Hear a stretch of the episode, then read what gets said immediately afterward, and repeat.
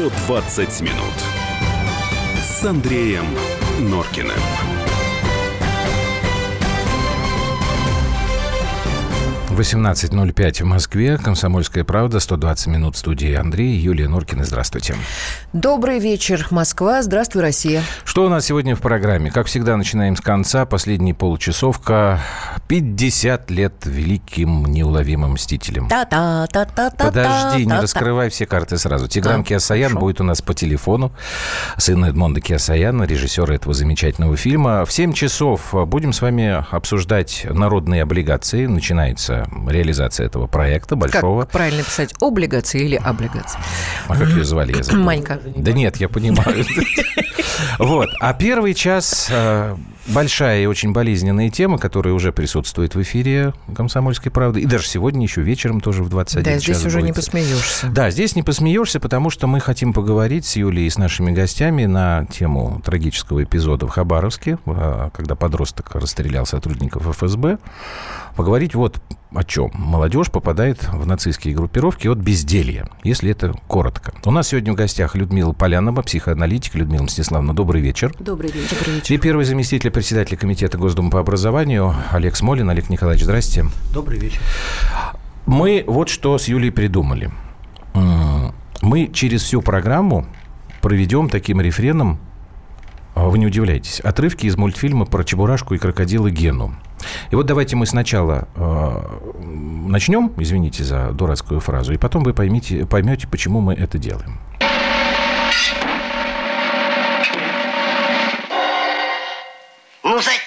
Зачем ты, туда полез? Тебе что, делать нечего? Нечего.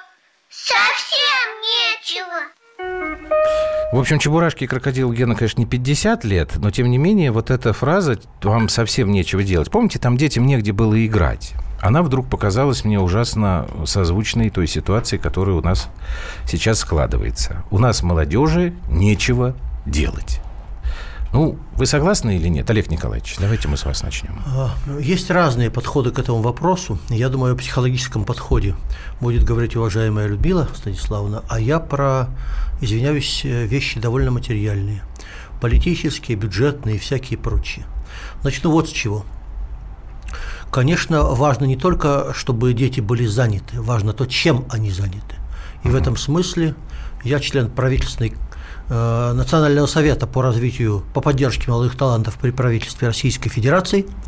И мы там на этом совете приняли несколько замечательных концепций по развитию музыкального образования, по, по развитию других, других видов э, по образования детей. Но э, перескажу мой диалог, спрашиваю уважаемую мною Ольгу Юрьевну Голодец, которая, на мой взгляд, действительно старается сделать, что может для поддержки социальной сферы. Ольга Юрьевна, все это замечательно. Мы здесь с вами принимаем замечательные концепции. Но вы же помните указ, майский указ президента, согласно которому к 2020 году у нас э, в систему дополнительного образования должны быть вовлечены 75% детей, из них половина за счет федерального бюджета. Ольга Юрьевна, вот сейчас вам отчитываются, хоть я не очень в это верю, что уже 68% всех детей вовлечены в систему дополнительного образования. Но мы-то с вами точно знаем, что ни рубля из федерального бюджета на эти цели выделено не было. Комментарий Ольги Юрьевны. Мы выставляли вопрос на разногласия с Минфином. Минфин нам отказал. А какой аргумент был? У Минфина? Да. Вы разве не знаете аргумент Минфина, Андрей? Ну, я знаю. Он один всегда на все времена. Нет денег. Но это вопрос, конечно, политических приоритетов. Мы это прекрасно понимаем. Я считаю, что, э, вспоминая Дмитрия Менделеева, экономить на образовании детей – это хуже, чем топить ассигнациями. Тут просто Но здесь речь даже не да, связана не детей, только с образованием. это наше будущее на самом деле. И А, когда происходит так, а вот такое образование вот детей – это и есть наше будущее. Естественно, здесь образование не только, я думаю, предметное, но и морально-этическое образование. Нет, Это А называется воспитание. значит, Воспитание. Да, Юля, а в воспитанием закон- у нас образование сейчас не занимается. Можно это говорить? Олег Николаевич. По- в законе об образовании черным по белому написано, что образование – это процесс воспитания и обучения. Воспитание стоит на первом месте. Но, к сожалению, раскрыть, в чем должно заключаться воспитание и как оно будет поддерживаться разными средствами в законе до сих пор не раскрыто, потому что воспитание труднее поддается законодательному регулированию, несравненно труднее, чем обучение. Ну, подождите, а как в советские времена-то это происходило? А, но вы сейчас меня будете спрашивать про проклятую эпоху застоя. Юль, Нет, а, для меня нет. это счастливая эпоха Сейчас, застоя. сейчас я вам расскажу. В проклятую эпоху застоя э, я сам был некоторое время школьный учитель, а затем, естественно, вузовский преподаватель. Я совершенно точно знаю, что мой сын мог совершенно спокойно в городе Омске, моем родном, выйти вечером на улицу и гулять без всяких проблем. Сейчас мой сын моего внука в Подмосковье на улицу без сопровождения не выпустит. Я совершенно точно знаю, что в это самое время можно было бесплатно или практически бесплатно отдать ребенка в музыкальную или художественную школу. Мой сын, например, ходил в хор и плюс в музыкальную школу. Плюс он же ходил на тренировки, по-моему, биатлон, да, и так далее, и так далее. То есть при том, всем том, что мы жили не богато, при всем этом условия для многостороннего развития детей были, конечно, гораздо лучше. А, Людмила Стеславовна, вот скажите мне, пожалуйста, э, как специалист, если ребенок, как бы это так сформулировать-то, обделен, что ли, возможностями самореализации. Это его в обязательном порядке подтолкнет э, в объятия каких-то экстремистов, которые заинтересованы в том, чтобы привлекать к себе молодых э, людей? Знаете, есть хорошее выражение, что если ты не кормишь свою армию, ее будет кормить кто-то другой. Если Ты будешь ребенок, кормить чужую. да, если ребенок остается без внимания, элементарного внимания, безусловно, кто-то очень быстро найдется, кому это выгодно. Но я бы не разделяла сейчас образование и воспитание, я бы говорила о формировании личности. Конечно. А это не происходит в одночасье. Что сегодня у нас произошло? Мы старое забыли, а новое не выучили. Все зависит. А есть это новое?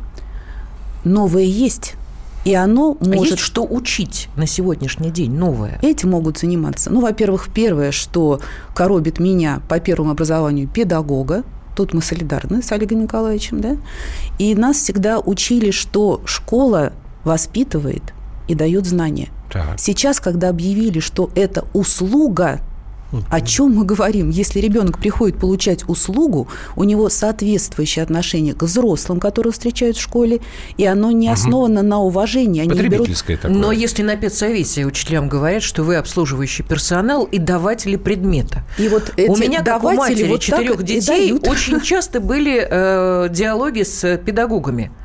Ну, я бы даже сказал, что это были не диалоги, а споры были. Это споры, говоря, да. Я горячие. даю предмет вашему ребенку, а там как хотите. Это ваша история, воспитывайте. Нет, мы же не отказываемся, но просто э, в силу рыночной экономики родители сейчас должны в первую очередь думать о материальном достатке, элементарно о том, чтобы детей прокормить и дать им образование. Не То есть родители должны работать. когда мы созрели, созрели, не просто стали родителями, а готовы к этому, в первую очередь мы должны понимать, что мы должны стать родителями, а не кормилицами и людьми, которые зарабатывают.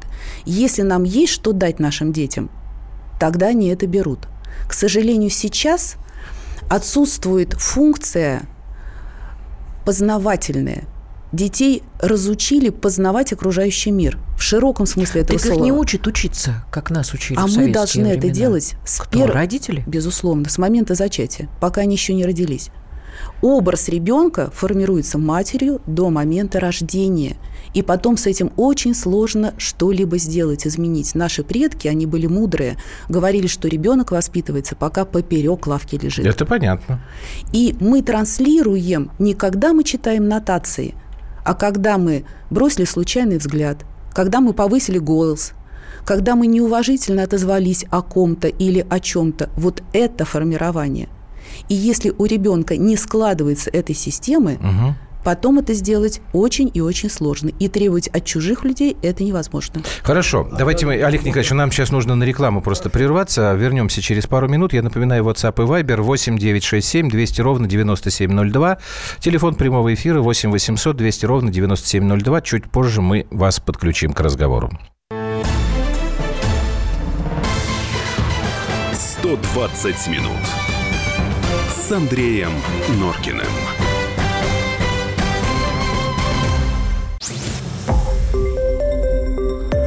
Радио «Комсомольская правда». Более сотни городов вещания и многомиллионная аудитория.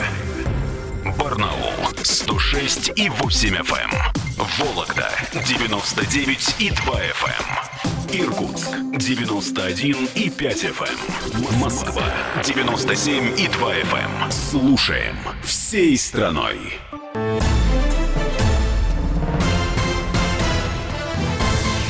«120 минут» с Андреем Норкиным. «120 минут». Говорим о трагическом инциденте в Хабаровске. У нас в студии а, Людмила Полянова, психоаналитик, и Олег Смолин, первый заместитель председателя Комитета Госдумы по образованию. Намечается такое вот у нас линия как бы спора. Я, наверное, не хочу даже так вот говорить, что кто должен в большей степени воспитывать детей. Я думаю, что это должен быть какой-то такой вз- взвешенный симбиоз. И школа, и родители вместе. Но вот по этой конкретной истории.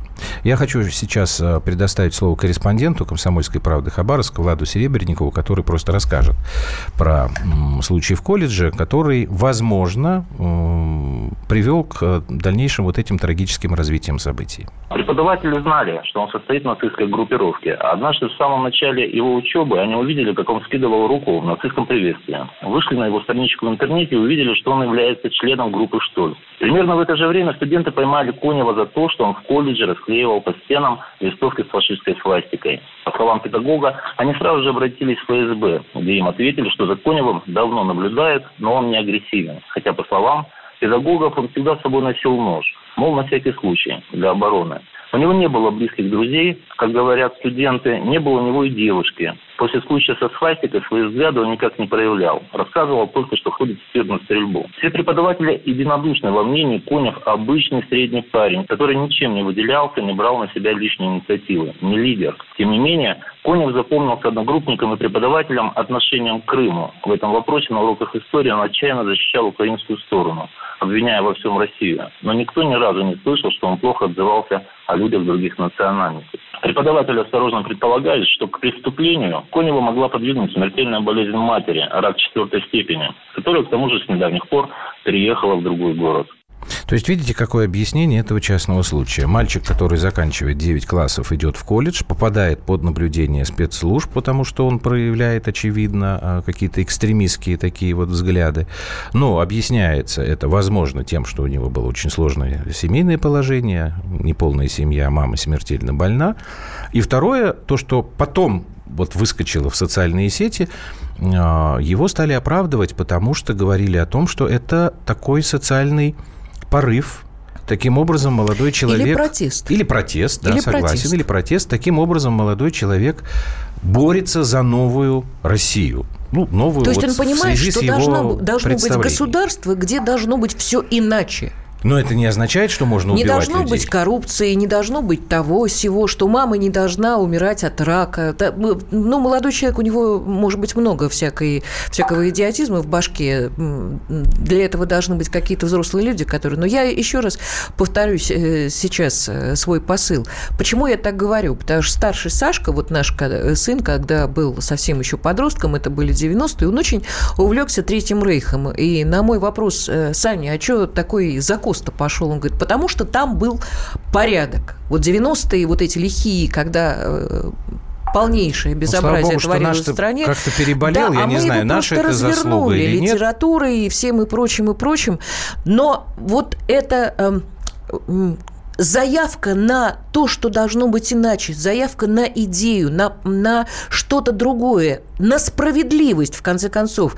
Вы давно помните, чтобы в нашей стране произносилось слово «справедливость»? Да, я, конечно, знаю точно, что у нас в Государственной Думе слово «справедливость» произносится практически на каждом заседании, Да что? но практически без результата. Потому что фракция есть. Да, давайте, да, да. Нет, нет, совсем не только. Слово справедливость, Да. кстати, произносится сейчас практически всеми фракциями, которые Да считают себя оппозиционными, и даже правящей фракцией, но справедливости, к сожалению, от этого больше не становится. Да ее, по-моему, вообще нет. Да, если можно, я продолжу. Да. Конечно, повторяю, возможны разные подходы.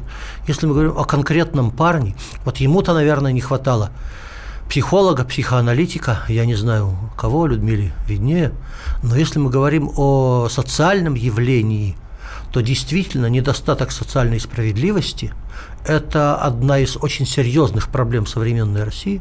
Ну, достаточно сказать, мы рекордсмены э, большой двадцатки по социальному неравенству. 1% населения владеет 70% национального богатства. 100 10 долларовых миллиардеров, 37% национального богатства. Нигде больше такого нет. И, естественно, очень часто возникает вопрос, слушайте, мы готовы защищать страну, но защищать олигархов – это отдельный вопрос. Поэтому вопрос о воспитании – это не только вопрос э, лекций, семинаров, там, радиопрограмм или телевизионных передач – это вопрос социальной среды, в, котором, в которой реально живет человек. Ну хорошо, скажите мне тогда, пожалуйста, или вы, Олег Николаевич, или вы, э, Людмила Мстиславовна, вот в этой конкретной истории. А кто должен был этого парня вовремя остановить и ему сказать, что, слушай, да, наверное, не все хорошо, но это не значит, что ты можешь брать пистолет и идти убивать людей, которые тебе кажутся виновными вот в, в этой несправедливости. Мой короткий ответ – да. все. Ну а что значит думаю, все? уточнит. И если это обнаружил педагог, то, конечно, учитель.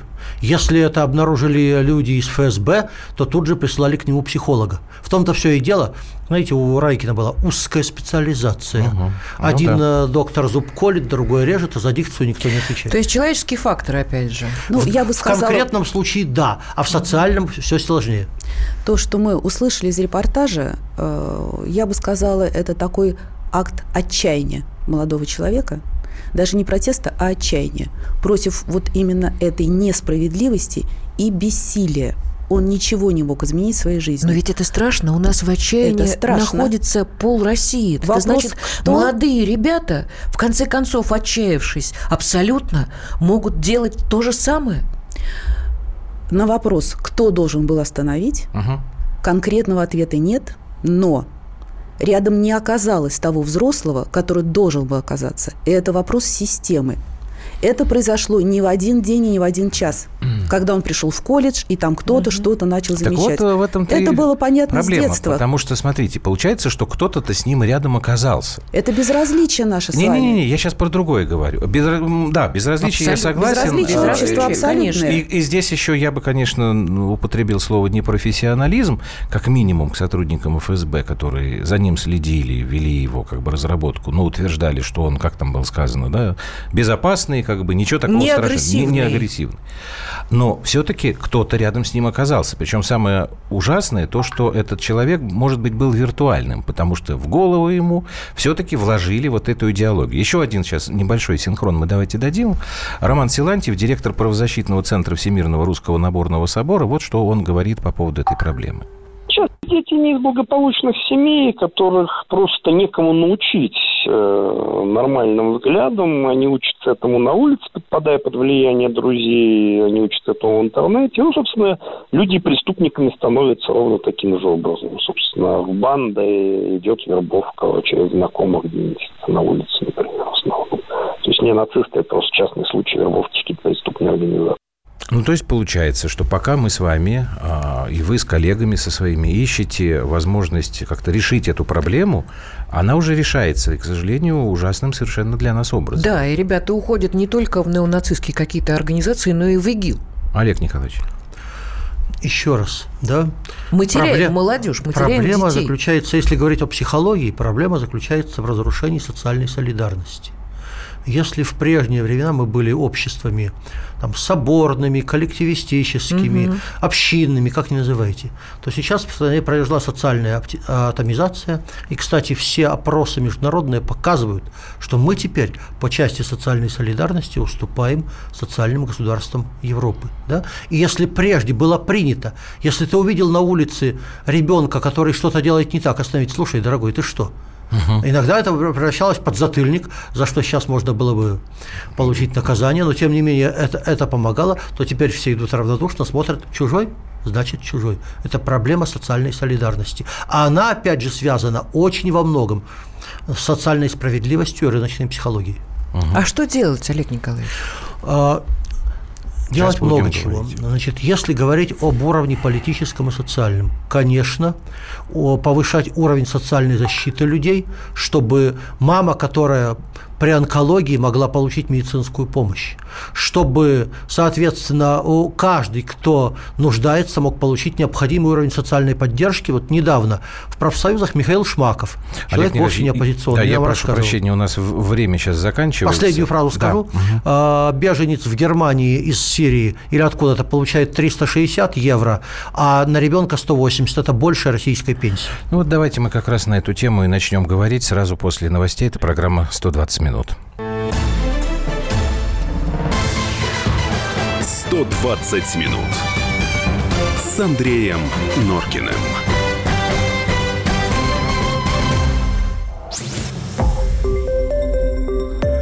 Радио «Комсомольская правда».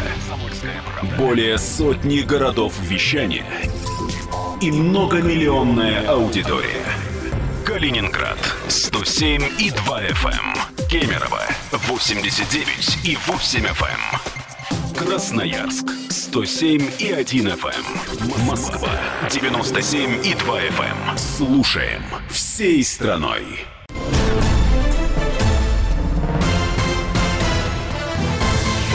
«120 минут» с Андреем Норкиным.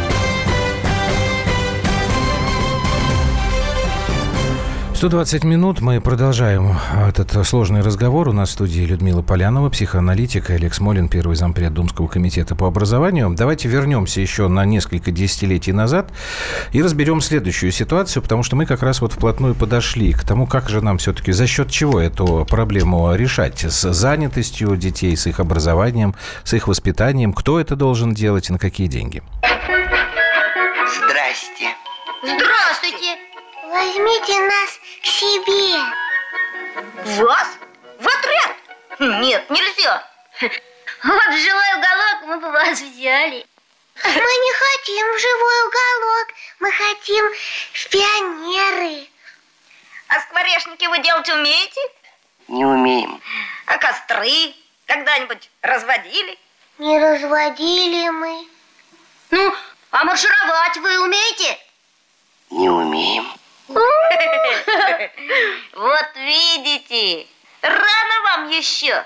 И вообще, в пионеры принимают самых лучших. Вот смотрите, какая ситуация. В общем, Чебурашки и крокодилу гения пионеры тогда отказали, ну, по надуманному предлогу, согласитесь. Но потом они э, поняли свою ошибку, во-первых. А во-вторых, тогда, как вот вы, Олег Николаевич, говорите, в ужасную, как там, эпоху застоя, у нас хотя бы были пионеры. Ну, у нас и комсомольцы были. Ну, были. Вот об были этом, об этом пишет вот Наталья. Молодежные. Смотрите, что она пишет. Идея Добрый была. день. Я в 70-х занималась в ТЮЗе в спортивной секции бесплатно. Я, кстати, тоже могу это подтвердить. Я тоже занимался совершенно бесплатно. И я. Вот. Плюс нас обеспечивали, смотрите, спортивной костюм, формой и костюмами. Родители водили нас в театры, музеи, выставки. Мои дети многого не видели из-за отсутствия средств, пишет она. Но проблему решали походами в лес, чтобы все вместе, как-то так. Сейчас в селах с финансами хуже и хуже, но не надо денег сходить с детьми на речку и тому подобное. Я вот цитирую. Но Олег Николаевич говорит, что нет социального единения. Эм, так и денег нет. Но есть еще страшная одна проблема, о которой мы вот э, сейчас, э, собственно, и говорили с Людмилой Мстиславовной о том, что помимо вот, этого, э, вот этой социальной разобщенности у нас идет планомерное уничтожение молодежи. Почему? Существуют Это всякие... делают люди, смотрите, это делают люди, у которых, ну, формально тоже, может быть, денег на это нет. Нет, подождите. Так. Эти организации существуют, да, только они знаю. называются иначе. Не пионерская, комсомольская организация. Угу. И задачи у них совершенно другие.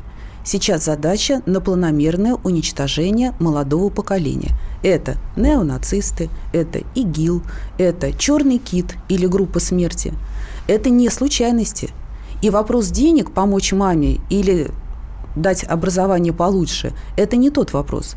За этими детьми, за теми, кто их агитирует вступать через соцсети в эти организации стоят очень серьезные структуры, высокопрофессиональные, с очень большими бюджетами. Российские? Да нет, конечно. Ну, вы знаете, это не моя функция, да, для этого должны существовать спецслужбы, мы с вами платим налоги, государство выделяет бюджет и должно выделять большие вот, деньги. Вот, вот, вот эта и вот работа история, ведется смотрите, очень серьезная. Я согласен. Андрюш, а давай послушаем, секундочку, что, сейчас. собственно, делают эти люди, каким Сейчас, образом они секундочку. работают. Сейчас, сейчас, сейчас, сейчас Людмила Мстиславовна все это расскажет. Проблема, на мой взгляд, вот в чем. Мы, конечно, можем а, там возлагать определенные надежды на наши спецслужбы, которые должны всему этому противодействовать. И, в общем, они на самом деле неплохо работают. Проблема заключается в том, что этого недостаточно. Помимо того, что мы должны так, как, каким-то образом наших детей защищать от влияния тех организаций, о которых сейчас говорит Людмила Мстиславовна, мы этим детям сами должны предложить какую-то альтернативу. Пионеров, не пионеров, скаутов, я не знаю что. Так а у нас нет? на это нет денег, как только что сказал Олег И Николаевич. идей нет. В том-то и дело. Я не говорил, что мы должны их защищать Так. от этих А организаций. это- Мы должны предложить, сделать такое предложение, от которого наши дети не смогут отказаться. Мы должны им стать интересными. Я имею в виду не только родителей, а систему в целом. Государство должно стать интересным. И всю жизнь ученые, социологи, педагоги, врачи говорят о системном подходе. А у нас, извините, постоянно компанейщина. Расстреляли, мы теперь проверяем школы. Отравили, мы проверяем столовые. Ну а да, почему мы- изнасиловали детей в Да. детском доме, проверяем Пожар в доме дома. престарелых у нас побежали пожарники. Системы нет абсолютно. Если работает система, это не требует огромных денег, потому что это закладывается Олег в бюджет. Николаевич, Да. а, а вы можете сказать, вы же давно в Думе работаете, а когда у нас получилось, что вот эта система-то исчезла, и почему никак ее не восстановит заново? Все же вроде понимают, что У это нас, нужно э, сделать. Андрей, система не исчезла. У нас одна система заменилась другой. Я бы так сказал, система живого образования заменилась во многом системой мертвого образования. И виноваты в этом отнюдь не педагоги. Виновата в этом именно та самая система. Объясняю, что говорю. Э, Первый факт. Э, При международных исследованиях наши педагоги оказались рекордсменами по времени, которое они тратят на заполнение разного рода бумаг. Работать с детьми некогда. Второй факт. Официальные данные Комитета по образованию Государственной Думы прошлого созыва. Каждое учебное заведение в год заполняет примерно 300 отчетов по 12 тысячам показателей. Работать с детьми опять же некого. И факт третий уже из личных наблюдений. Учительница из Петербурга мне говорит, слушай, Олег Николаевич, ты знаешь, а, дети безошибочно чувствуют, когда мы что-то делаем для них, а когда мы что-то делаем для отчета. Для галочки. Для галочки. Совершенно верно. Вот ведь о чем идет речь. И когда мне четыре, наверное, уже года назад довелось иметь дискуссии с Дмитрием Анатольевичем Медведевым, прямые, на заседании открытого правительства, я ему говорю, Дмитрий Анатольевич, деньги штука важная, не все решается с день- деньгами, разруха начинается в голове. Давайте мы начнем с того, что поменяем идеологию образовательной политики. Долой всю теорию образовательных услуг. Кстати, Ольга Юрьевна Васильева, новый министр образования и науки, об этом уже тоже заявила. Правда, в законы соответствующих изменений пока внести не удается. Образование не сфера услуг, образование – это сфера производства, причем самого главного – воспроизводства самого человека. Вложение в образование не расходы государства, не бремя. Это самые выгодные вложения, инвестиции, которые только может позволить себе государство. Долой теорию о том, что нам нужны квалифицированные потребители. Возвращаемся к идее древних греков и всей истории философии. Нам нужны многосторонне развитые люди. И так далее, и так далее. А вот тогда здесь я как раз, Людмила Мстиславовна, и хочу вот вас попросить прокомментировать то, что вот Юля хотела несколькими минутами ранее сказать. То есть получается, что вот как раз эти организации, которые вы называли, они-то каким-то образом ухитряются предлагать ребенку, подростку то, что его Конечно. э, интересует. Они предлагают Получается подростку так? самое главное. Что? Внимание, к нему. Внимание, да. В школе у нас исчезло уважение. Уважение к учителю и уважение к ученику. Вы знаете, для меня даже оскорбительно слышать, когда на экзаменах вешают камеры. У нас вообще-то презумпция невиновности. Почему мы подозреваем на ЕГЭ, детей на этих, на. ЕГЭ? Слушайте, ну это оскорбительно, это же не тюрьма, это не исправительная какая-то колония. Почему мы подозреваем наших детей, что они обязательно должны списывать? Попробуйте работать или сдавать экзамен или выступать где-то под камерами, когда вас проверяют постоянно. Это а да. учителям мы тоже не доверяем. Потому что мы подозреваем, что нашим детям занижают оценку, чтобы мы обращались к учителю как к репетитору, чтобы он получал дополнительный доход. То есть как только ушло уважение, а я вам пришли скажу другие еще, ценности. Что и учителя не уважают родителей, потому что они позволяют себе говорить детям о родителях нелицеприятные Юль, вещи. давайте не будем обобщать. И вот да? теперь, Нет, никто не хорошо, и вот теперь к вашему вопросу. бывает, а вот да. теперь появляются люди, которые якобы вас уважают, и вы им интересны. И они в контакте 24 часа в сутки. Эти дети под контролем, у них спрашивают, как они живут. Их убеждают, что родители это именно те люди, которых ненавидят и не, не понимают, а это именно та болевая точка, которая существует у всех подростков, потому что происходит подростковый взрыв. Ну, естественно. Мы их ломаем, но это неправильно. В этот момент рождается личность. Я всегда мамам говорю, вы хотите, чтобы у вас сыновья были послушные, а потом говорите, откуда такие мужчины безвольные берутся. Да потому что вы их сломали, когда они пытались стать Ну, мальчиками. а женское воспитание мальчиков – это вообще страшная история. Поэтому- Особенно в столицах наших, Поэтому да, где мамы семьи – это воспитывают детей. катастрофа. И вот эти профессионалы, которые вынянчивают, донянчивают наших детей, и дети слепо верят, и они счастливы, что они хоть кому-то нужны. Вот о чем вы говорили, что а родители бегают и зарабатывают деньги. Зачем? Что потом их откупать от полиции, платить психотерапевтам, платить наркологам, психиатрам. Зачем мы зарабатываем деньги, когда наши дети А вот брошены? расскажите про синий кит. э, к- Черный. Вот совсем. Синий кит. Синий Синий. кит. Совсем Нам ко- просто средний коротко, рассказывал, да, Потому про что вот эту что это историю. такое? Могут э, выйти на Ему свет в 15 4 лет. утра и спросить, как ты спал, номера вот эти, которые... Да, а потом очень страшно, суицид. что э, подростки, они же любознательны, у нас любопытные, и у них есть такое выражение, у меня много пациентов-подростков, к сожалению. Это называется зарегистрироваться по приколу. То есть они ради интереса регистрируются в эту группу «Синий кит». А потом по приколу-то они зарегистрировались, а выходят они оттуда по-серьезному. Потому что их начинают курировать. Сначала вас втягивают в какую-то группу, вами интересуются. Потом вас просят, например, э, снимать на телефон, как вы режете кожу рук или кожу ног тупым ножом, чтобы это было долго, больно, медленно. И надо выложить. То есть таким образом Много лайков собрать. Немного так- лайков. Нет, Как бы доказать круг- круговая собственную порука. Ты вошел в это А, общество, понимаете? Это ритуальность такая. А ритуалы очень важны в нашей жизни. Мы же вообще мыслим символами Тем и более образами. среди подростков. Да. Если ты уже туда ступил, то ты выйти не можешь. Это уже амбиция подростковая. Дальше ты делаешь определенные татуировки. Если вы увидели, что ваш ребенок рисует или сделал себе татуировку, или нарисовал ручкой синего кита, это как рыбку рисует обычно, или бабочку. Синий кит, почему символ? Это единственное в мире животное, которое заканчивает жизнь самоубийством. Бабочка живет один день. И детям внушают, что когда ты дойдешь до пика в нашей организации, ты прыгнешь с крышей, но ты не погибнешь. Ты попадешь в царство синего кита, и ты там будешь счастлив. А поскольку подросток еще не живет в той реальности, в которой живем мы, они действительно верят в это. Понимаете, в чем страх? Они не верят, что они погибнут. Так же, как мы с вами понимаем, но по большому счету не верим, что мы с вами умрем. Так устроена психика человека. Мы просто это знаем. Но верим, что это произойдет когда-то, когда мы, ну, наверное, с этим смиримся.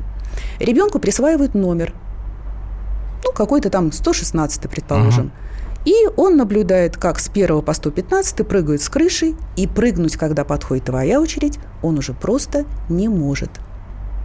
Ну, в общем, живи быстро, умри молодым. Да, это, к сожалению, такая коммерчески очень раскрученная идея, много лет уже существующая и пока не собирающаяся отмирать. У меня предложение к вам, уважаемые слушатели.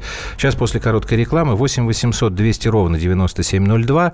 А, Я хочу, чтобы вы вышли в прямой эфир, задали свои вопросы нашим гостям. Я еще раз напоминаю, психоаналитик Людмила Полянова и первый зампред Думского комитета по образованию Олег Смолин у нас в эфире. 120 минут с Андреем Норкиным.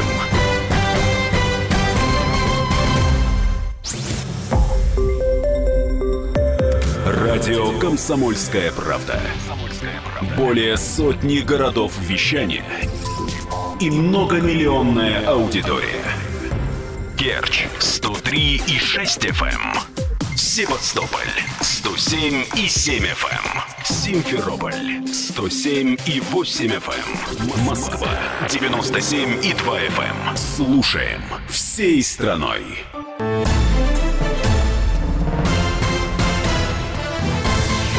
«120 минут» с Андреем Норкиным.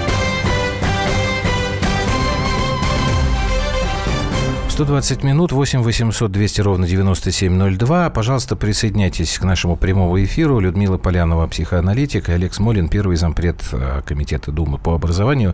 Михаил у нас уже в прямом эфире. Михаил, здравствуйте, ваш вопрос, пожалуйста. Э, добрый вечер Добрый. гостям. Значит, э, у меня простой вопрос психоаналитику. О китах, о другом царстве, куда молодой человек или подросток, подростки будут отправляться, так сказать, их пропагандируют. А вот наша православная церковь не то же самое а, рекламирует, что загробная жизнь а здесь Все, спасибо большое. Михаил, вы задаете глупый вопрос. Я э, избавлю Людмилу Стеславну от э, задачи отвечать. Вы, видимо, плохо представляете себе православную э, веру, в которой самоубийство один из самых страшных грехов. грехов. Олег Николаевич, вы хотели сказать про учителей? Да, я хотел сказать про учителей. Мне кажется, немножечко мы э, сгустили краски, когда говорили, что вот учитель в такой ситуации делает то-то и то-то. Я, во-первых, напомню, в какой ситуации. Да? Недавно в Государственной Думе проводили конкурс «Педагогический дебют». Приехали три лауреата из моего родного города Омска. Одна из них мне рассказывает, учитель английского языка.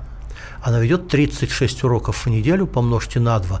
Это значит 70-часовая рабочая неделя, она получает 18 тысяч рублей на руки. Я к чему? К тому, что для того, чтобы мы могли по-настоящему спросить с учителя, мы должны создать ему нормальные, достойные условия. условия да. И да, меня, меня часто спрашивают, ты чего так защищаешь своих учителей? Я говорю, я не моих учителей, я ваших детей защищаю. Чтобы, чтобы у них были, было достойное образование, учителя могли нормально с ними работать, отдавая им не только уроки, но и свое человеческое тепло. Так это же не противоречит тому, о чем мы говорим. Мы не, же про, не, не, не противоречит. Не просто, сваливаем все просто на у некоторых, учителей. Просто у некоторых э, слушателей, видимо, создалось впечатление, что мы э, очень так уж крити- критикуем Нет. педагогов. Нет. Я хочу сказать, что, э, ребят, мы все прекрасно понимаем, что есть приоритеты. Приоритет образования, приоритет медицинского обслуживания, да, нашей медицины. Социальная и защищенность. Защищенность. Да. Мы все время об этом говорим уже долгие годы. Я не могу понять. В правительстве нет э, понимания этого. Они не знают о, вот, о том, что об существуют такие проблемы, Потому что нормальные Если они условия знают, нужно тогда создавать у меня не обратная только... мысль. А может быть, это умышленно тогда делается? Потому что, да, нормальные а... условия нужно сейчас, Олег Николаевич, не только для педагога, для его работы, потому что действительно учителя занимаются сейчас совершенно не, не тем, у чем нас они... государство... Но у нас и для родителей нужно, и в итоге, и для ребенка. То есть это вот ну, нужно действительно Нет, у меня возникает тогда вопрос. У нас чиновники занимаются планомерным разрушением государства изнутри, Понятно. Ну, если можно, я буду отвечать. Если можно, я буду отвечать. Вопрос да, риторический. Давайте. Общий ответ такой: в России всегда трудно понять, где кончается хаос и начинается заговор. Я вот не думаю, что у нас в России сидят иностранные агенты. Но что, в чем я абсолютно уверен. Но они сидели в 90-х. Я, я в 90-х сидели. Угу. Я абсолютно уверен, что у нас в правительстве сидят, в финансово-экономическом блоке правительства сидят люди, которые считают, что самое главное – это деньги. И абсолютно не понимают, что самое главное – это развитие человеческого потенциала. Будет э, человеческий потенциал, будут деньги. Но не наоборот – потому что то, что мы сейчас наблюдаем, это планомерное сокращение расходов на самое главное – на образование, на медицину, на науку, на культуру все последние годы, и при этом э, так называемые олигархи по-прежнему единственные среди стран Большой Двадцатки угу. не имеют прогрессивного налога. Давайте мы еще раз прямой эфир сейчас подключим к нашему разговору. 8 800 200 ровно 9702. Вот Алексей из Волгограда уже давно ждет возможности задать свой вопрос. Да, Алексей, здравствуйте. Здравствуйте. Перед вопросом представителю власти задам, а, расскажу маленькую историю. Волгоград, он же Сталинград. Захожу в маршрутку, э, стою стоя, э, едет парень. Ну, понятно, я нагнувшись, читаю, парень студент, ну, может, школьник, читает электронную книгу, э, запрещенную у нас в стране. Uh-huh. вот, определенного идеологии немецкой Германии, да, фашистской. Вот. И первая страница, я думаю, ну чем, чем он заманил людей, что они как зомби пошли за ним? Суть этой страницы. Бундестаг, ну, то бишь наша Дума, это кучка брехунов, болтунов и воров. Теперь спросите у людей не под камеру, не под камеру, э, что они думают о нашей Думе, ну и власти тоже. Они это же вам скажут. И вот, вот эти мальчики где-то сидят и ждут своего часа пик. Понимают ли власти, и в частности в Раде, что может быть такое произойти, как в Украине, потому что это не один день было, и не два. Понимают ли они, что эти мальчики... Понятно. Ну, опять все, спасибо, Алексей, да. Ну, я думаю, что Да. здесь тоже, опять же, обобщать не надо, вот, Мо- потому что да, я... можно, можно я отвечу? Да, Олег Николаевич, например, знаю очень много лет. Он ко мне в разные программы, в разные СМИ приходил. Я к нему с большим уважением отношусь. Хотя я прекрасно Нет, понимаю, здесь нет что на таких... Олега как- Николаевича Подожди, пожалуйста. Можно я наездов? зак- закончу Прости, свою да. мысль? Да. Да, пожалуйста. что, к сожалению, у нас Дума не состоит целиком из Олегов Смолиных. К Там бывают сожалению, люди разные. Олег Николаевич, Давайте я пожалуйста. начну с анекдота, а потом, Давайте. а, Ой, потом это правильно. серьезно. Знаете, говорят, встречается депутат Думы с депутатом э, Киевской Рады и спрашивает его, слушай, как у вас называется? У нас Дума, а у вас, а у нас Рада. А чему Рада? А тому, что не Дума. Шутки шутками, но я бы просто посоветовал нашему слушателю, я понимаю, что это тоже в некотором смысле работа, посмотреть, как голосуют депутаты разных фракций в Государственной Думе.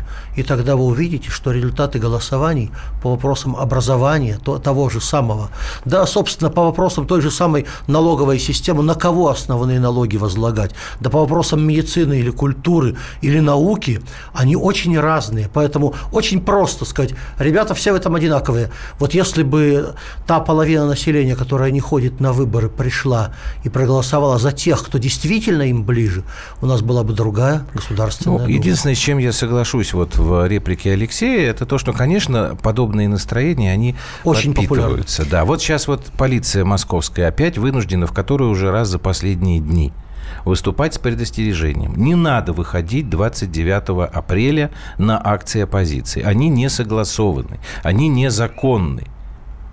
Ну, слушайте, но ведь опять какое-то количество молодых людей попрется на улице прекрасно, значит, э, воодушевленными, с горящими глазами и, может быть, с надеждой что-то не, положить не в они карман. попрутся, а их организуют. Их попрут, хорошо, Да. но И они пойдут с радостью. На Юлин вопрос, неужели у нас э, Да. не понимают наше правительство? Знаете, вот у психоаналитиков есть хорошее выражение – показать выгоду в широком смысле этого слова.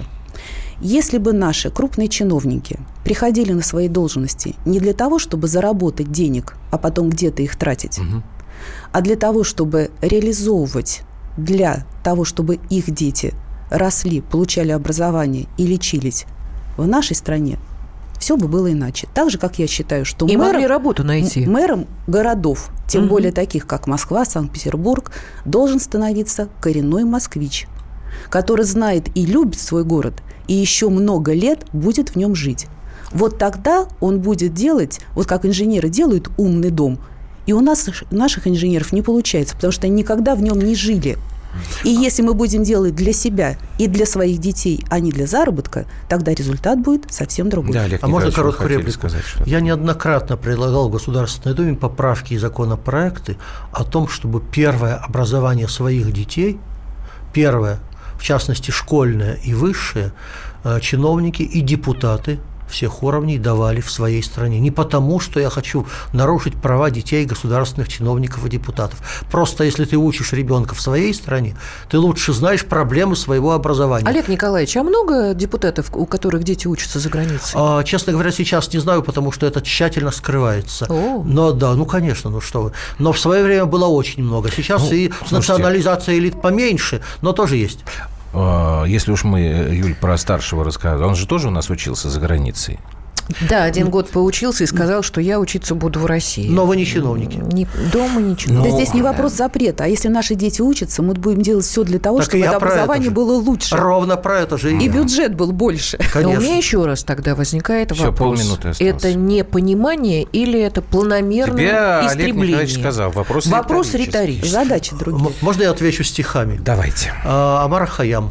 Пока на школу не назначена цена, просить у власти хлеб она должна. Наверное, школа плохо власть учила, коль милостыней жить принуждена. Надо научить власть правильной образовательной политике. Спасибо вам большое. Я думаю, что мы не остановимся на этой программе. Будем продолжать. Людмила Полянова, психоаналитик, и Олег Смолин, депутат Государственной Думы, первый зампред, председатель комитета по образованию, были у нас сегодня в студии. Обсудить любую новость можно с нами на страницах радио «Комсомольская правда» в Твиттере, Фейсбуке, ВКонтакте, Одноклассниках. Ну а закончим опять фрагментом из мультика, потому что, уважаемые взрослые, уважаемые чиновники, вам, конечно, нужно в первую очередь решать эту проблему. Вы знаете, сколько в нашем городе живет таких одиноких, как Чандр и Тобик? И никто их не жалеет, когда им бывает грустно. Я хочу помочь им. И я хочу. Но как? А я уже придумал. Их надо передружить. И они решили построить домик для тех, у кого нет друзей.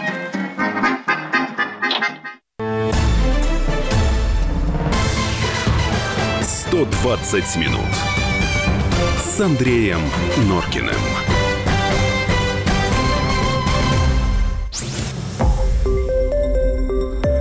Радио Комсомольская правда".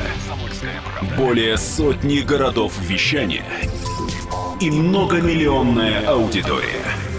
Нижний Новгород 92 и 8 FM. эм. Саратов 96 FM. Воронеж 97 и 7 FM. Москва 97 и 2 FM. Слушаем всей страной.